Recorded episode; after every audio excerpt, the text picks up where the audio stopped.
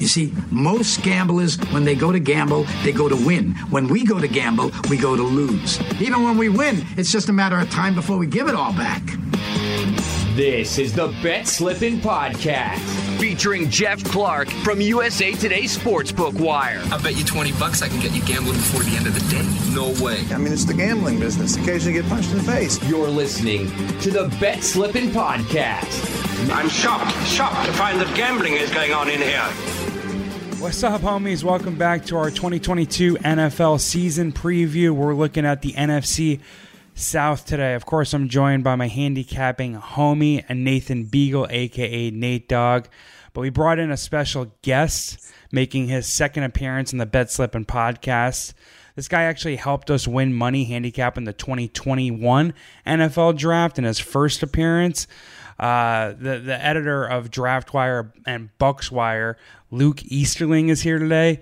Uh, Luke's bread and butter is the draft, where he truly stands out as one of the best analysts in the space. But he's also a Tampa Bay area native, and again the head editor of BucsWire. So let me introduce him now. Luke, thanks for joining us. Joining us again.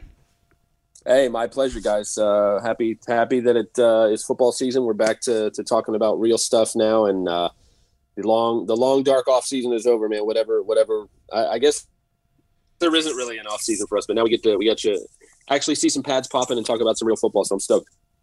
Yeah, you guys uh, in Tampa had a lot of drama this off season between the retirement of Tom Brady and then the return of Tom Brady. So and now the signing of Julio Jones. So. Yeah. Oh um, yeah, and that's the thing, man. At this point, the headlines have been so wild that it's like it's easy to forget things like, oh yeah, Bruce Arians retired and gave the team to Todd Bowles. Like that seems like the fifth storyline of the of the offseason when in normally, you know, most teams that would be obviously the the story of the offseason. So it's just it's definitely been a wild ride. Yeah, I was setting up my notes and I was reading the Football Outsiders Almanac uh, Buccaneers preview and I was like, oh yeah, they did. Bruce Arians is no longer there. Which is weird too, because like today was the first practice, and he's still riding around in his freaking golf cart with his his straw hat, you know, just doing really a lot of what he normally did, and you know, and now he just, I guess he has to do it with maybe more freedom and less accountability because he can just kind of stroll wherever he wants. He doesn't have to be the head coach anymore, and uh, that's all up to Todd now. Yeah, he's quasi retired, but what is he on uh, on the staff Special as a consultant? Assistant to the general manager, I think. I, assistant to the regional general manager kind of thing, maybe. so uh, the conditions for Brady's return is that Arians can stay in the organization, but he cannot be on the sideline. I don't know. I don't know about all that. He was uh, he looked pretty close uh, chatting him up there uh, at practice this morning, but uh, yeah, I don't I don't I don't buy into any of the conspiracies there. I, I, think it had very little to do with that, if anything. But uh, it, it, made for some fun uh, off-season fodder for sure. Fair enough. I believe in all the conspiracies, but we'll save that for another time. Um, we are going to be going uh, in order of how these teams finished last season. Um, and it's great that we brought the Bucs, uh, excuse me, the BucsWire editor here because obviously the first team we're going to talk about is your Tampa Bay Buccaneers, who won the AFC or the NFC South, excuse me, last year with a 12 and 5 record. They um, won their first game in the playoffs against the Philadelphia Eagles. excuse me, they were 13 and 4 last year, 12 and 5 Pythag, third in DVOA. Um, they they lost their their um, they lost in the division round to the eventual Super Bowl champion Los Angeles Rams, but beat the crap out of the Philadelphia Eagles turning this one over to you since you're a Tampa Bay guy. How do you see the Bucs season shaping up, or, or uh, can you give us a brief, I guess, um, preview of the the 2022 Bucs uh, season, Luke?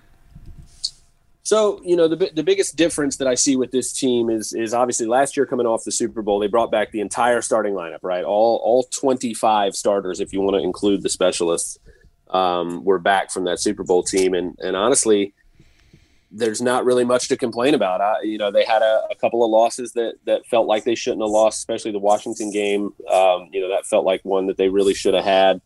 Um, but I mean, they they kind of ran the table in the NFC South. They they got swept again by the Saints, which again is just a mental block I do not understand. Because um, on paper, those teams just shouldn't shouldn't compete at all in terms of Tampa Bay in Tampa Bay's favor. But they whatever for whatever reason they can't get over it. but they only lost two other games. Uh, you know, they won 13 games, set a, a, franchise record. That's the most they've ever won in a regular season. Uh, they won their first division title in over a decade and won it pretty comfortably. Um, and you know, I kind of see a similar scenario setting up for them this year. I, I think that there's the the Bucs at the top of this division, and everybody else is kind of playing for second place. Um, really, might might just be the Saints in second, and then you know the, the Falcons and the Panthers in their own tier down there at the bottom. But I think the biggest difference between last year and this year are obviously, you know, new faces, who's gone and who's left. Because this time around, you don't have the the entire starting lineup back. You don't even have the same head coach because you got Todd Bowles calling the shots now. I know he was the defensive coordinator the last few years, but there is going to be a bit of a shift when you not just go from one head coach to another, but you go from an offensive head coach to a defensive head coach, and how does that impact things? Um, so the thing for me is when you look at the changes they made, obviously last year they wanted to keep everything together and keep as much continuity as possible because obviously you just won a championship. You want to bring everybody back you can so you can try to run it again. And I think last year they dealt with way more injuries than they did during the Super Bowl run. And I think that was a huge reason why obviously they weren't able to finish the job. And I still think they would, they, they came pretty close when that game got to 27-27 in the final minute and a half, right? We we all thought like, oh, it's just going to happen again. Brady's going to win again. And I think if they win that game, I think they beat the 49ers at home in the in the NFC title game and I think they've got a pretty damn good shot at beating the Bengals in the Super Bowl and winning it again. So it's not like they needed to mess with much. They probably just needed to not have Chris Godwin tear an ACL and, and not have a couple guys go down with injury. But if you look at what they did this year, they definitely identified some areas where A, they couldn't keep everybody financially this time. Obviously, guys like um, Alex Cappa, their starting right guard, they weren't going to be able to pay him what the Bengals paid him in free agency to, to, to pry him away from Tampa Bay. This the retirement of Ali Marpet, very surprising, right? 28 years old, seven years in the league, one of the best guards in the league, and he just decides, you know what? I'm tired of bashing my head in. I don't have to do that anymore. I made a lot of money. I'm going to go live, you know, the rest of my life, and I think everybody's happy for him for doing that. But that leaves a, a gaping hole at the other guard spot. So what they did is they went out and traded maybe the steal of the offseason that nobody talked about that much, right? You go trade a fifth round pick for Shaq Mason, one of the better guards in the league. So that shores up the right side. And then they'll have a battle at the left guard spot, but they've got some some promising guys there. Um, on the defensive side of the ball, I think it was a little more interesting because Jordan Whitehead leaves, a guy who's 24 years old, eh, hitting his second contract at a very young age, very athletic guy, but he was banged up a little bit. And, and you wonder if they didn't think he was part of what they wanted to have moving forward. They didn't even make him a contract offer. The Jets ended up signing him to a two or three year deal, I think, for pretty cheap. And the Bucs didn't really even seem that interested. So what did they do? They went and got Logan Ryan. They went and got Keanu Neal. They brought in older, more experienced guys. And I think if you asked anybody on that defense what the one thing that kept them from being their best last year, especially in that Rams game in the, in the clutch moments, it was communication breakdowns, right?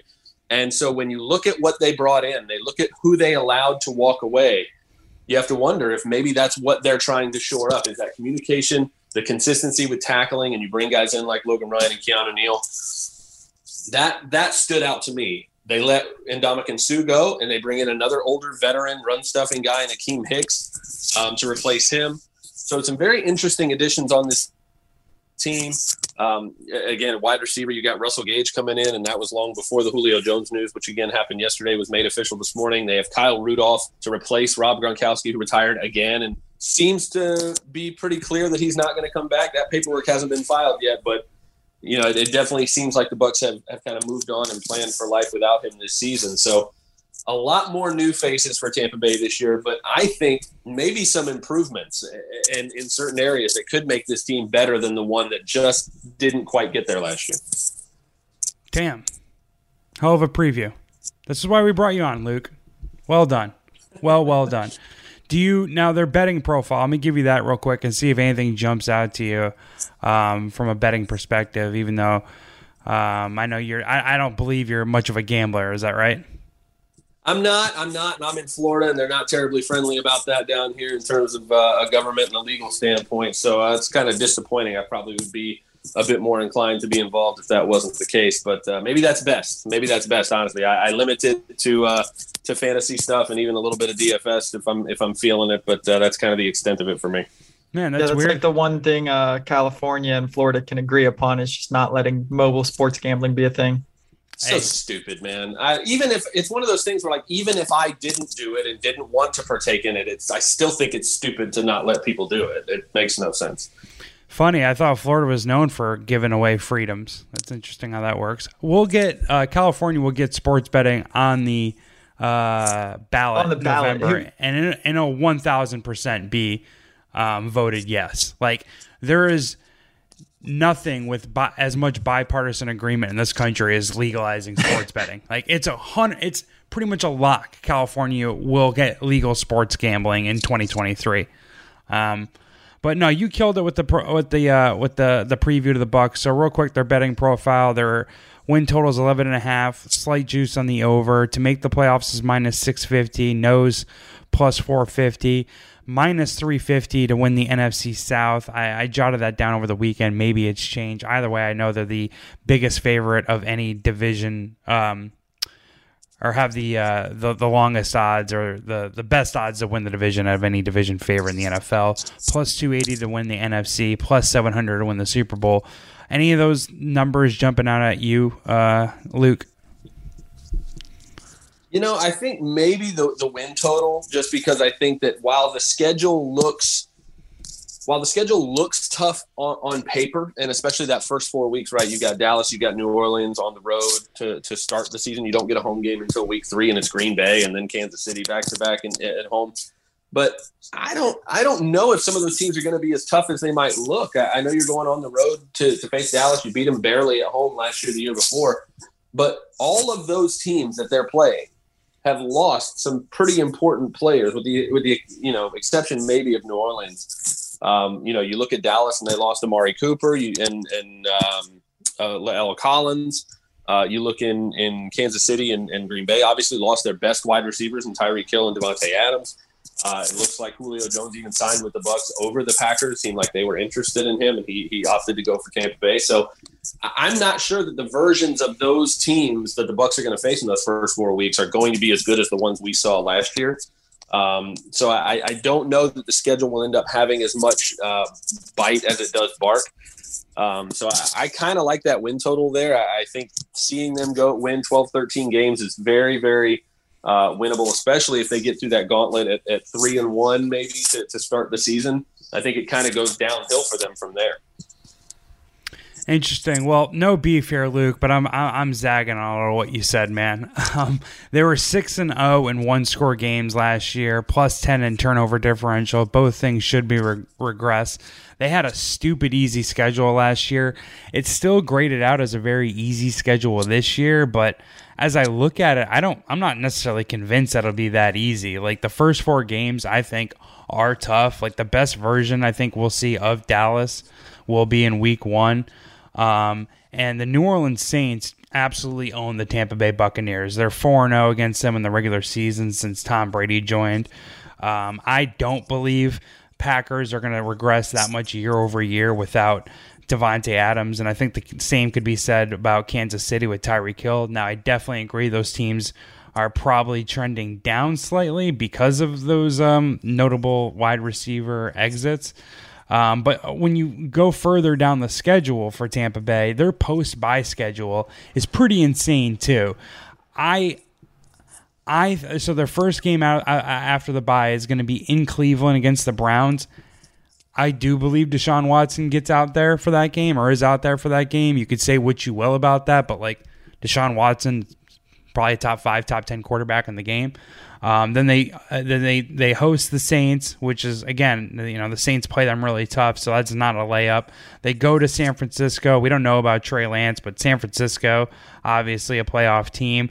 Then they host Cincinnati. Cincinnati obviously uh, we're just in the Super Bowl. And then they visit the Arizona Cardinals who obviously, or not obviously, but they struggle down the stretch typically under Cliff Kingsbury and as um, Kyler Murray get injured. But if that isn't if Kyler Murray stays healthy throughout the entire season, I think Arizona is actually going to be a pretty good team.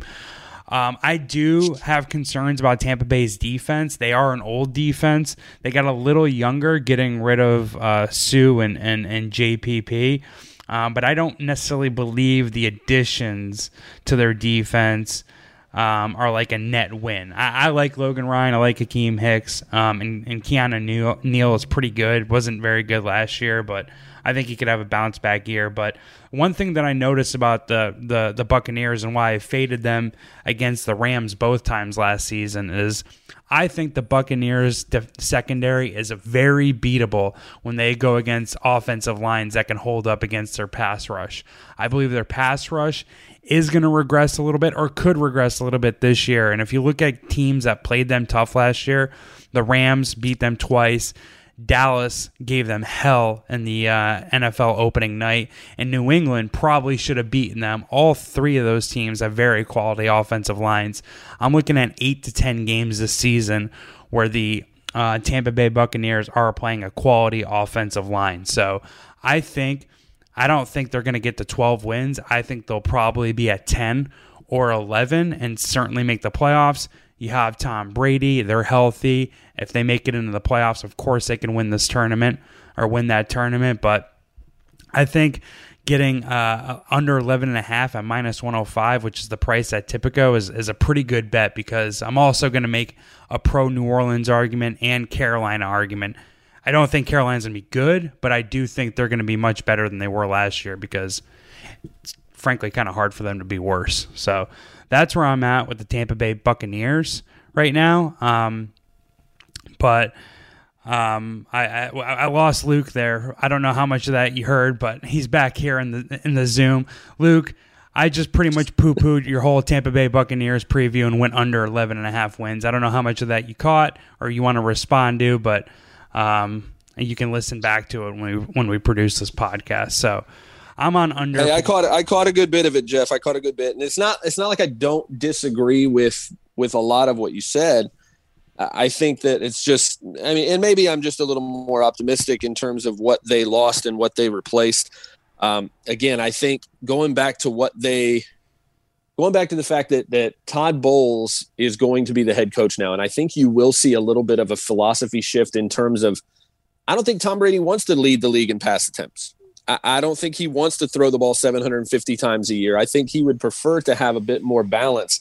And I think if you're a defensive head coach like Todd Bowles, you would prefer that because you're you're taking more time off the clock. You're you're getting less and fewer snaps for your defense. And again, when you bring in veteran guys that you don't have to explain as much to. And, and again, you talk about Logan Ryan and, and Keanu Neal. Those are going to be really their third and fourth safeties on the roster. They got Mike Edwards, who is going to have an expanded role, who is really maybe their best playmaker on the back end, mm-hmm. uh, along with Antoine Winfield. So I, I, think that they improved the depth. Again, Akiem Hicks and Logan Hall, their second round pick, their top pick in this draft, are coming in. They've got Will Gholston and Vita Vea back.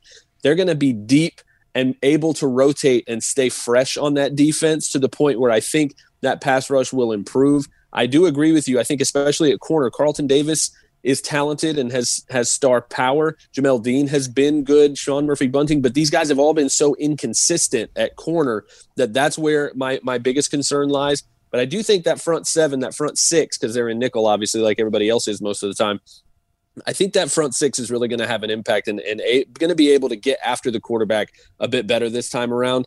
And, and I think the overall philosophy of the team is going to help keep that t- that defense a little more fresh.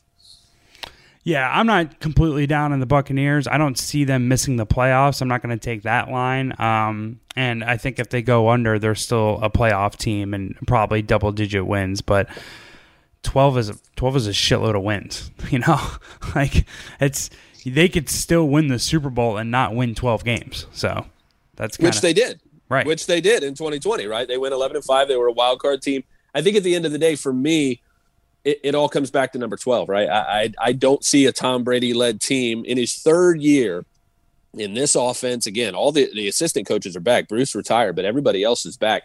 I don't see a Tom Brady led team that I think, again, may have actually improved in terms of their total net gain and, and loss in terms of what they what they lost in the offseason and what they gained. So I don't see a Tom Brady team, especially you talk about, yeah, I think San Francisco is going to be a tough game, but you really think Tom Brady's going to go to San Francisco, his childhood team that didn't want him after the last, you know, when he had free agency, he's not going to go there and win that game. I think at the end of the day, when when you have that guy at quarterback, I think that's worth a, a, few more wins beyond what what you might just see on paper in terms of, of X's and O's in, in the roster. And I think that's why I feel a little more comfortable with the over there.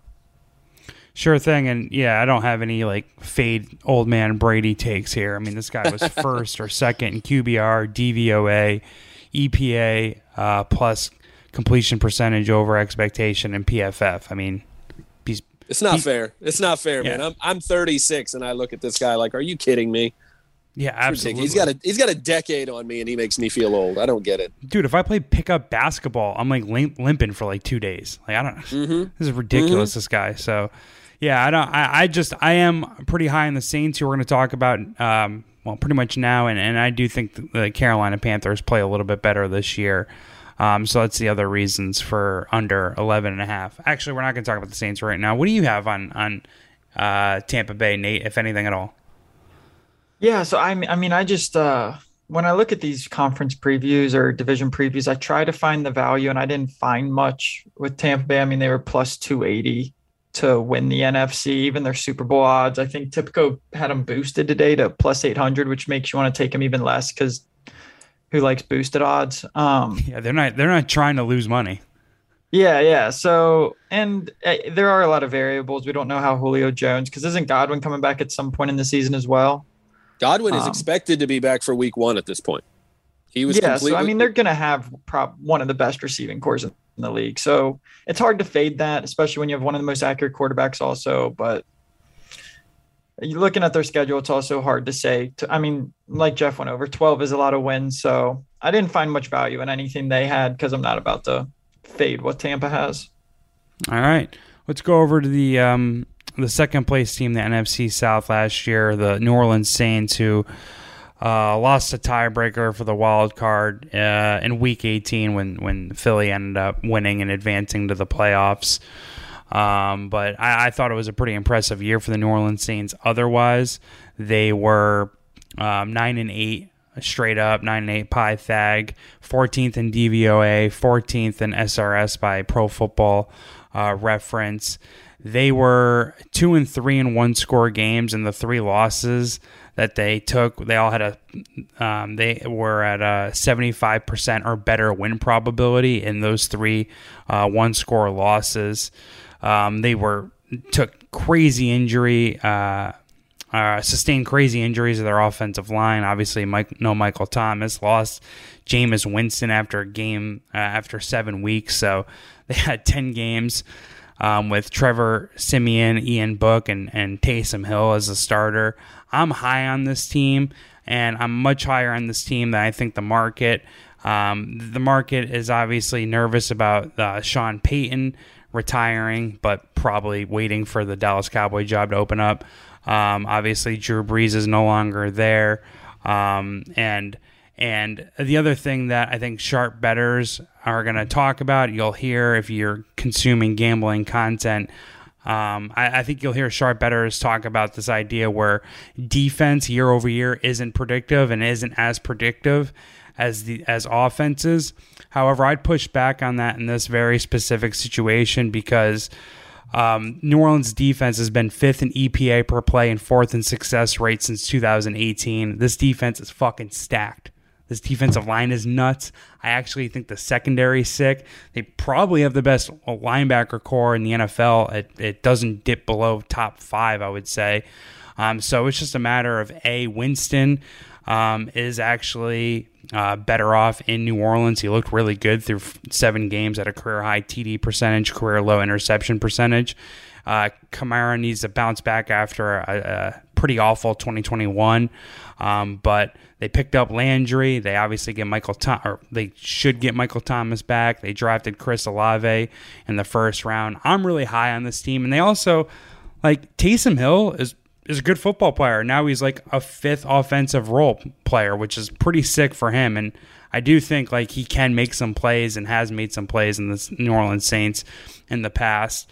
Um, also, like when we're looking at, I, I, mentioned this earlier, but they're four and one versus the Tampa Bay Buccaneers since um, Brady came to town, the one loss being in the playoffs, where they actually had that game kind of in tow for a couple quarters, and they've only they've allowed 18 or fewer points in three meetings versus Tampa Bay since um, uh, over uh, the last two years. So, so I'm high in the New Orleans Saints here. Um, I they're actually going to be. I see I see some value in them to win the NFC at plus 1500. Um, they're going to be my pick to win the NFC South at at plus 375, I believe. And I know this sounds goofy and corny, but I, I think plus 130 to make the playoffs is a lock for the New Orleans Saints. So that's where I'm going to be taking my best bet here the Saints to make the playoffs at plus 130. Uh, go to you first, Nate, here. Uh, what are your thoughts on the New Orleans Saints? Yeah, so I don't even know if you knew this, but uh, back in the day, a few years ago, um, I was the editor for a Saint site called Who Dat Dish. It was for Fansided. Um, it, it was fun for a little bit.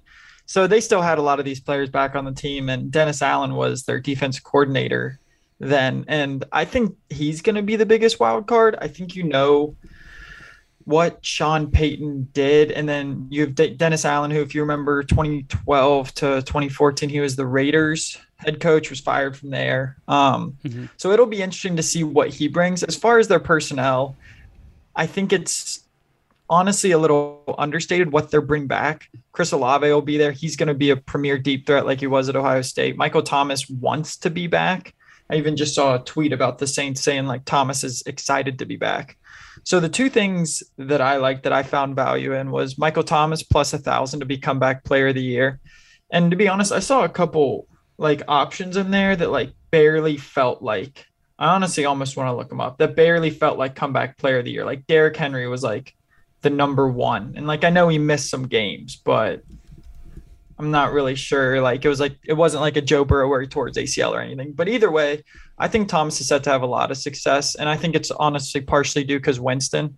So Winston, as uh, I'm sure Luke knows, had that record-breaking year where he led the league in what was it interceptions and passing yards in 20 yep 2019 yeah 2019 so he had 2,000 yard receivers, one a deep threat, Mike Evans, obviously. And then the other one, which had more yards, Chris Godwin, had 1,300 yards. So I'm thinking Thomas should be able to play a similar similar role. I know the offenses are drastically different than what he has this year, but he was the offensive player of the year in 2019, and he should come into the season healthy. I expect the workload to be there and the volume as well. And he's under contract for three more seasons, so it's not like if he just keeps doing nothing, it's just going to make life harder. I feel like, and I think the opportunities there. I think um, plus 1000 is pretty good odds for there. And then my second one that I kind of thought was a little juicy was I like these stage of elimination games. And it's kind of, I'm backing the Saints to make the playoffs and then to win a game as well. So I think the NFC, like the top tier talent, as Luke was kind of going on uh, earlier, might regress a little bit. so you have Dallas, they should still win their division. Green Bay, they should still win their division. But they might be that three, that four. They still lose both their top uh, receivers um, and the Saints were five and two with Jameis last season. They should reach their playoffs. It doesn't really like they're they're to reach the playoffs odds as Geoff was saying doesn't really attract me. I think to to end their season, it's a stage of elimination at plus 550 to stage of elimination the division round is something that I like. I think they'll be able to make the playoffs and then uh, get through a game. They had the 18th ranked red zone offense last season. Thomas and Olave, I'm expecting that to be a little bit better. And they had the number one red zone defense, and and that was even without Trey Hendrickson, who I thought was a would have been a relatively bigger loss to them. They still have Cam Jordan, so I think everything's looking up in New Orleans, and I'll take them to losing the divisional round at plus 550, and Michael Thomas to be the comeback player of the year. I think those are pretty safe bets to back them. Uh, real quick before I get your feedback on this stuff, Luke, uh, I read this blurb in the Football Outsiders Almanac preview of the, the Tampa Bay Buccaneers, actually, and I'm mostly paraphrasing here, but it said they mentioned how um, when discussing Todd Bowles taking over for Bruce Arians, they said they, they brought up the examples of George Seifert, Jon Gruden, and Bill Callahan all reaching the Super Bowl the year after, gifted with a good team. I'm not. I'm not sure about Dennis Allen as a long-term coach, but how is that how is this situation not very similar to Tampa Bay's? Uh, obviously, not having t- Tom Brady is huge, but like um, Jon Gruden took the Tampa Bay Buccaneers to the Super Bowl with with with Brad uh, was it Brad Johnson back in the day. So I mean, you don't need uh, necessarily a good quarterback or a proven quarterback to make a a, a year over year jump when losing the coach. But I don't know. What are your thoughts about what I just said, Luke, or or not even addressing that if you don't want to, just the New Orleans Saints in general? No, that's that's something I was actually going to bring up, and I do see a lot of similarities there. I think one of the biggest differences could be when you lose Sean Payton, the play caller, as opposed to the Tampa Bay Buccaneers, who are not losing their play caller. Byron Leftwich has been calling plays there for two years now, uh, and that that continuity stays there. So, how will that impact the game day performance of a guy like Winston? Because again, like you said, the, the defense is back.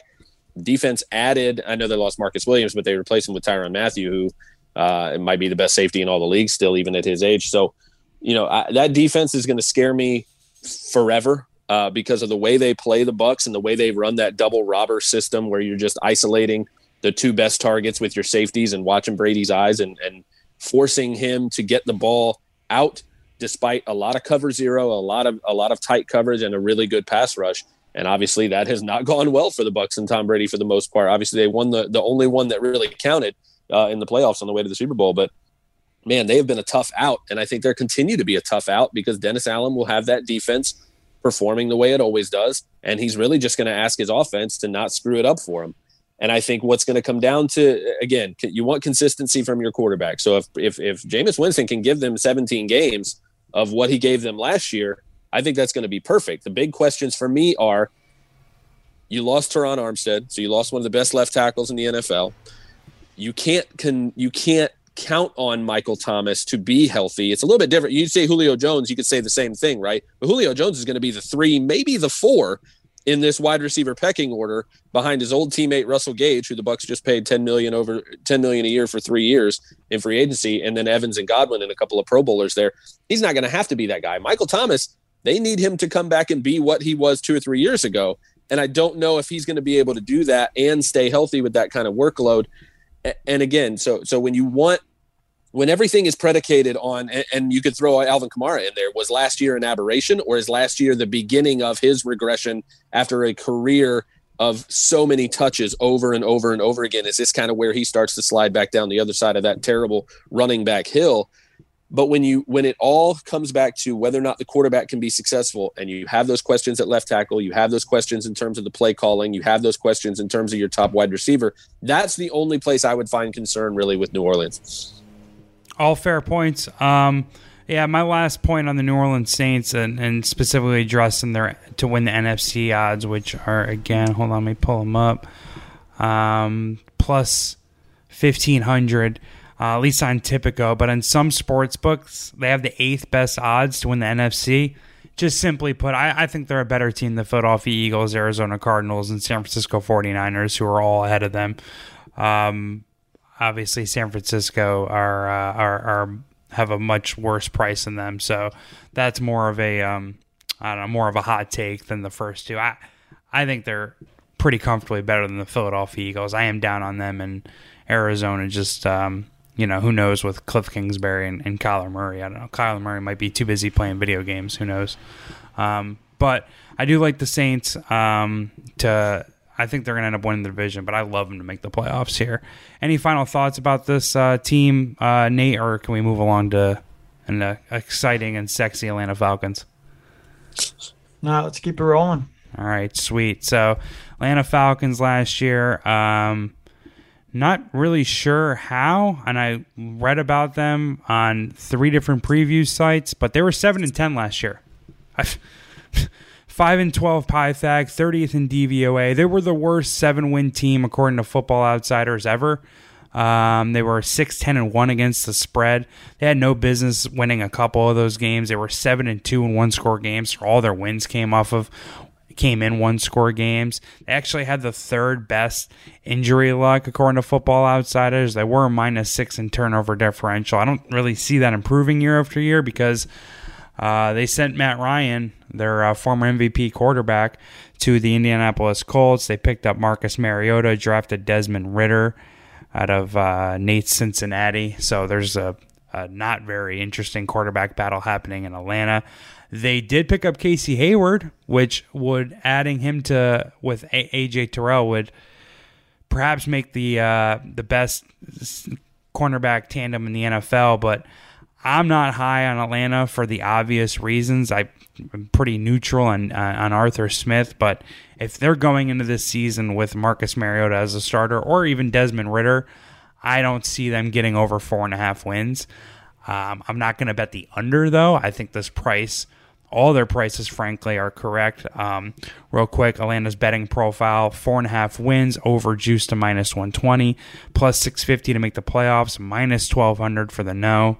Not laying twelve hundred dollars to win one hundred, plus three thousand to win the NFC South. Juicy, but no thanks. Plus seven thousand win the NFC, plus twenty thousand to win the Super Bowl.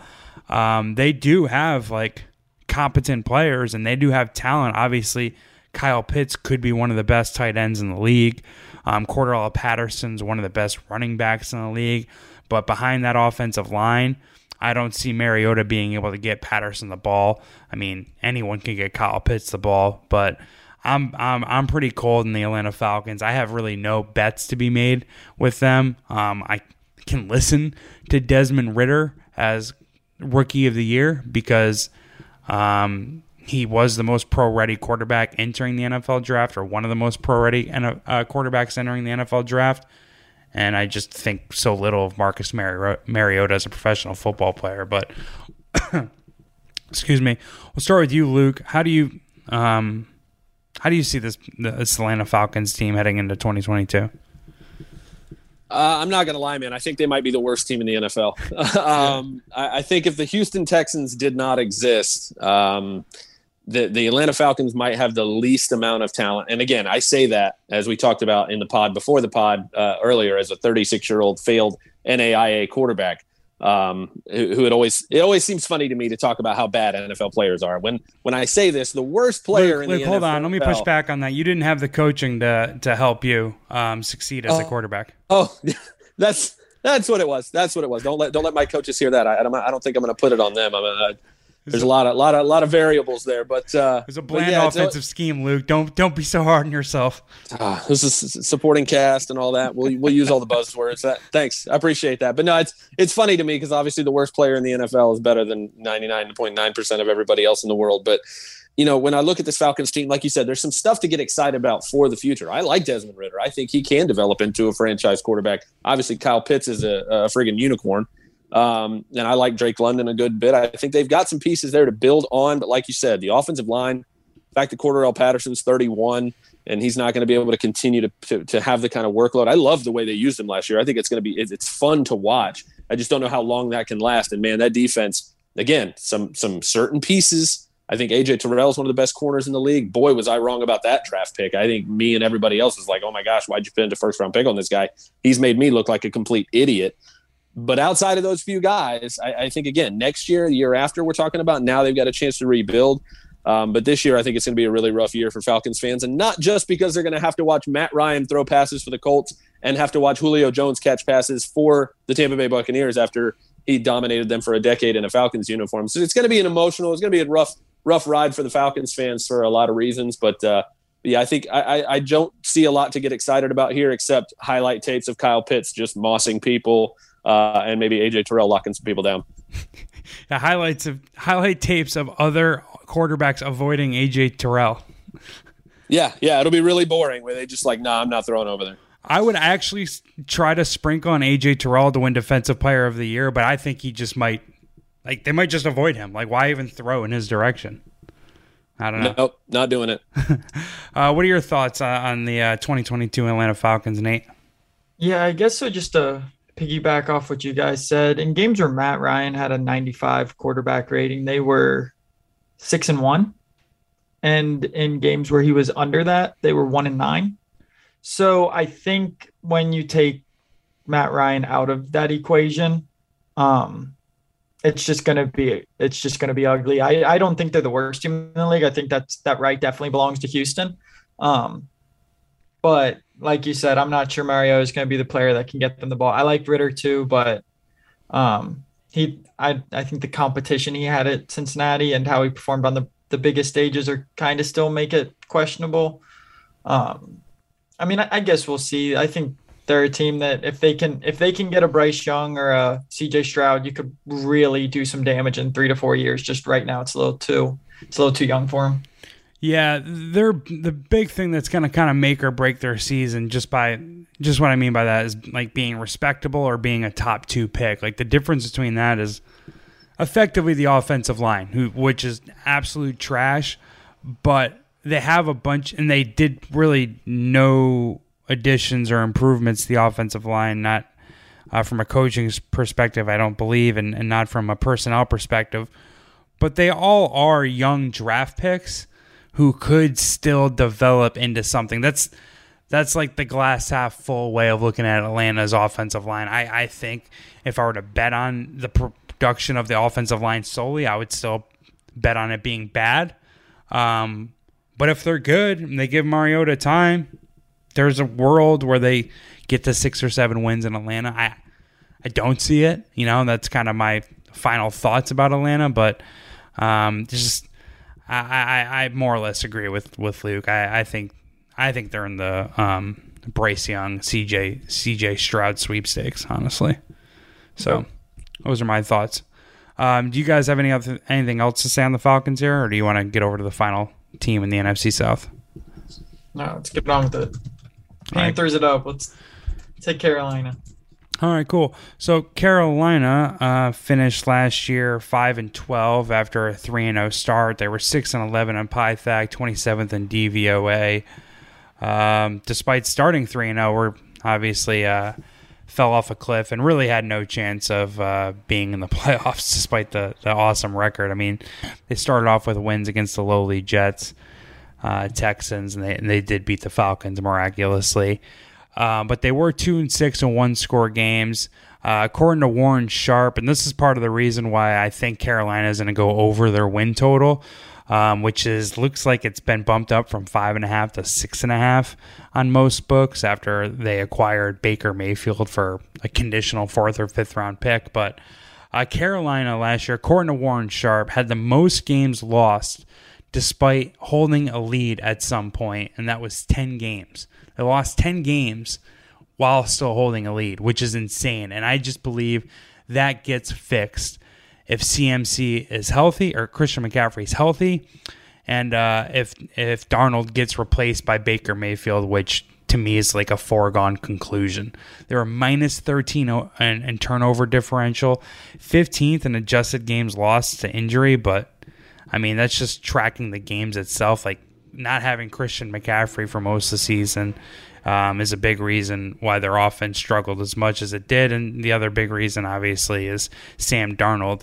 Um, another reason why I'm high on uh, the what the Carolina Panthers this year is their defense was legit nice last year, and the numbers back that up. Now they lost Haason Reddick and Stephon Gilmore, um, obviously both um, above to elite players at their positions, but last year Carolina was seventh in EPA per play, third in yards per play, third in adjusted sack rate, and fourth in defensive success rate.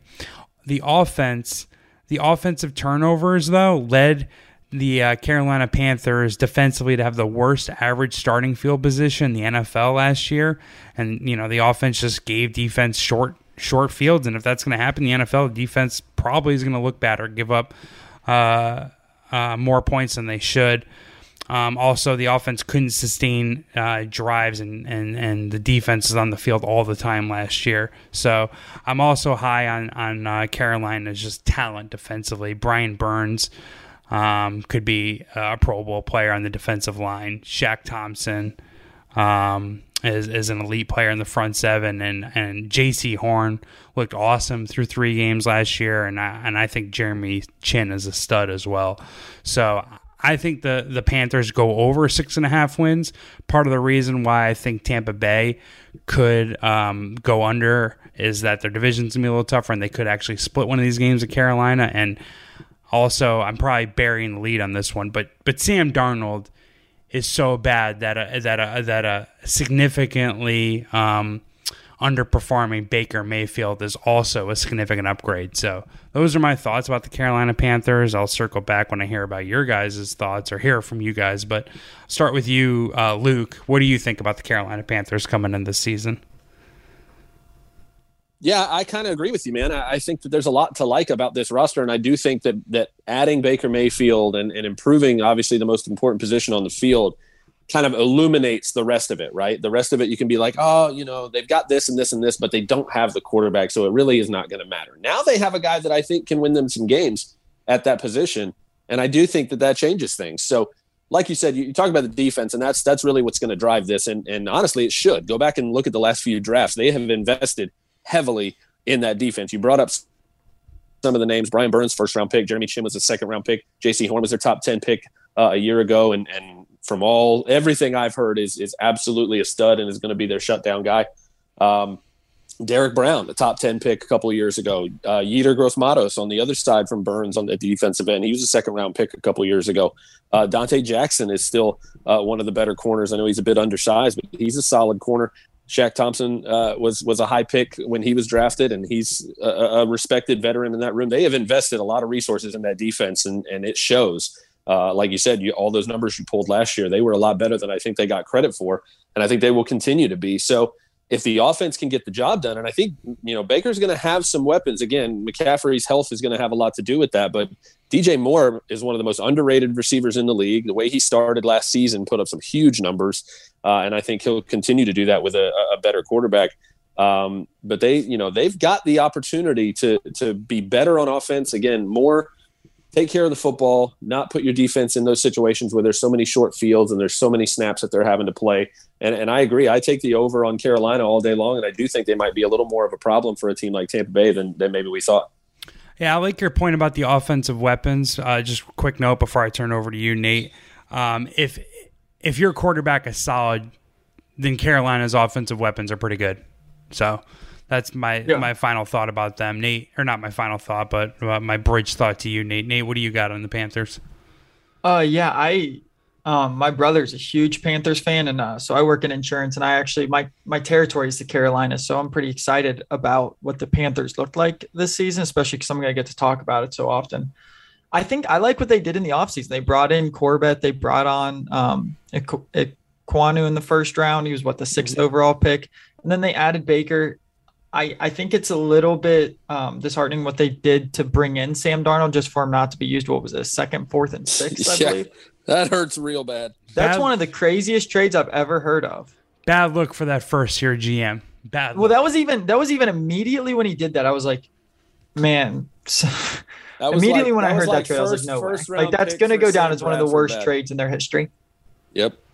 And oh. then so but then you look at their roster aside from that, and you did mention a lot of high picks. I mean, even CJ Henderson was what a top 10 pick in 2019. Yeah, yeah, absolutely. Um, so I like a lot of what they have going. And I think them to make the playoffs is pretty juicy. It's what 425. Um, so that will be one of my better bets. My brother already we hammered the win total for the Panthers when it was five and a half, so pre Baker. So uh I even I even like it more now. So I, I think there's a lot of good that this team has. They're they're at least solid almost all over the field. And like you said, I think DJ Moore is one of the most underrated receivers in the league. And the team was four and three with wins over Arizona and New Orleans when Christian McCaffrey did play last season. So uh, a little improvement and a little better offensive line, and they could definitely get to nine and eight or ten and seven. Yeah, their wide receiver, second year wide receiver, Terrace Marshall, um, was like a lot of football nerds picks to be possible rookie of the year. They were really high out of him coming out of LSU. He sucked his rookie year, but sometimes rookie wide receivers have a tough time acclimating to the NFL game, and it's definitely not easy if Sam Darnold's throwing you the football. Um, so one of my one of my favorite notes on Ekwonu too is that this is a guy that was in the conversation to go number one until like the last couple weeks of the draft, right? When Travon Walker started to move up the board, there was a lot of talk about Jacksonville taking Ikem Ekwonu at number one overall. So the fact that not only do they get him at six, but one of my favorite notes in doing all my draft work was the fact that Ekwonu was an All American at tackle and at guard in two different seasons. So you're talking about an offensive line that needs help across the board, and you got a guy that can play at that high level at multiple positions. I think it's a huge win for them. One That's of the research I needed right there. This guy. I mean, fucking Luke is just a draft monster. So awesome stuff there, uh, Luke. Uh, the one um, juicy look that I have for the Carolina Panthers is uh, these are more sprinkles than anything. Uh, one's uh, me thinking about sprinkling. The first is a sprinkle. Christian McCaffrey to have most rushing yards is uh, plus three thousand, I think, on on maybe Tipico or, or, or several books. He effectively has the twelfth best odds for most rushing yards. Obviously, injuries, wear and tear are are viable concerns, right? But like in terms of like skill, game, and like most likely usage, Christian McCaffrey I think is going to get a lot of touches, especially it being like a make or break year for the entire coaching staff. Like Rhule's going to the Big 12 if they if they suck this year, right? Ben McAdoo is their offensive coordinator. I don't even know if he gets another coordinator position if if if this falls uh, flat for for for Carolina. So I could see Christian McCaffrey getting enough usage, and he and he still has looked good when he's gotten out there. So I think plus three thousand is a juicy number, just to sprinkle on. I don't know, like third ten dollar, twenty five dollar, whatever your sprinkle is. Throw that out, out there. Um, but that's pretty much all that I got on the Carolina Panthers. Um, Luke, do you have any final thoughts on that team? Uh, I am going to correct myself. I said all American. I meant all conference. He was all ACC at guard and tackle. So draw draw it back a little bit. But I want to correct myself. You said ACC. He was a uh, was he North Carolina State? Yep, NC State. So he was all ACC at tackle and at guard in two separate Still- seasons. So Still not too bad. impressive. Yeah, still a huge upgrade for an offensive line that was pretty terrible in Carolina. Yeah, I think he immediately becomes their best guard and their best tackle. So yeah, and that's like the sad part is you can only play him at one at a time. right, which is I, I'm more optimistic about Carolina's terrible offensive line than Atlanta's because Atlanta just effectively ran it back, whereas Yeah, Carolina got what three or four new guys. Like they're trying, and like you know, f- uh, football is tough and can be complicated, but like I think the best way to good good get good players is to pay for them. so Yeah. at least they've made some attempts in that way, and they used uh, uh, a six pick on on a guy's name who I can't say, but Luke uh, s- spoke glowingly about him. So He goes by Icky, so you can just call him Icky. Oh, I got that one. Okay, Icky. Yeah, dude's uh, dude was a baller in college, and and and uh, if if Luke had him um, graded out highly entering the draft, then that that does speak uh, volumes to his his possible um, his possibility as having a strong offensive line career in the NFL. Um, I'm done with this NFC South preview. I don't know if you guys had any final thoughts, or can we go to the window with our best bets? No, I got a couple best bets. I'm ready to hit it. The Bet Slippin' Podcast. Going to the window. So I have two here. Um, I'm going to go with the New Orleans Saints plus 130 to make the playoffs, and I'll go under Tampa Bay Buccaneers 11 and a half wins. Uh, sprinkling on Christian McCaffrey plus 3,000 from must rushing yards. So I guess three, technically three. But um, Nate, what do you have here in your bet slip? So I have uh, Michael Thomas, comeback player of the year, plus a thousand. Think it's good if he stays healthy. And then I have uh, Panthers to make the playoffs, plus 425. So we're going a little juicier today. Nice, dude. Heavy payouts. Love it. Uh, what do you do? You have anything on your bed slip, Luke? If not, it's all good, baby.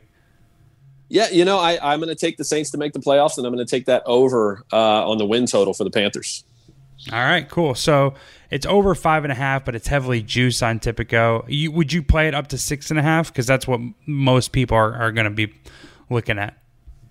Yeah, yeah, I will. Again, I think they're gonna. I think they'll sweep the Falcons, and I think if they play anywhere close to what we saw those first three games last year, uh, we could be looking at a 500 team easy.